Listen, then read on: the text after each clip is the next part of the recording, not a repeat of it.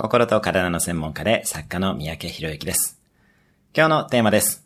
好きの本質を仕事にする。以前、日本のスポーツの専門学校でキャリアの講師をしていたことがあります。スポーツの専門学校なので、学生さんたちは卒業後にもちろんスポーツ関連の仕事に就こうとします。ただ、スポーツの専門学校だからといって、必ずしもスポーツ関連の仕事に就く必要は実はありません。考えるべきは、スポーツのどんな要素が好きなのか。例えば、エキサイティングさやチームワーク、健康などなど、スポーツには多様な側面があります。そこから発想を広げていけばいいものです。好きの本質を見て仕事を考えてください。あなたは何が好きでしょうかその好きの本質は何でしょうか今日のおすすめ1分アクションです。好きなものとその本質を考える。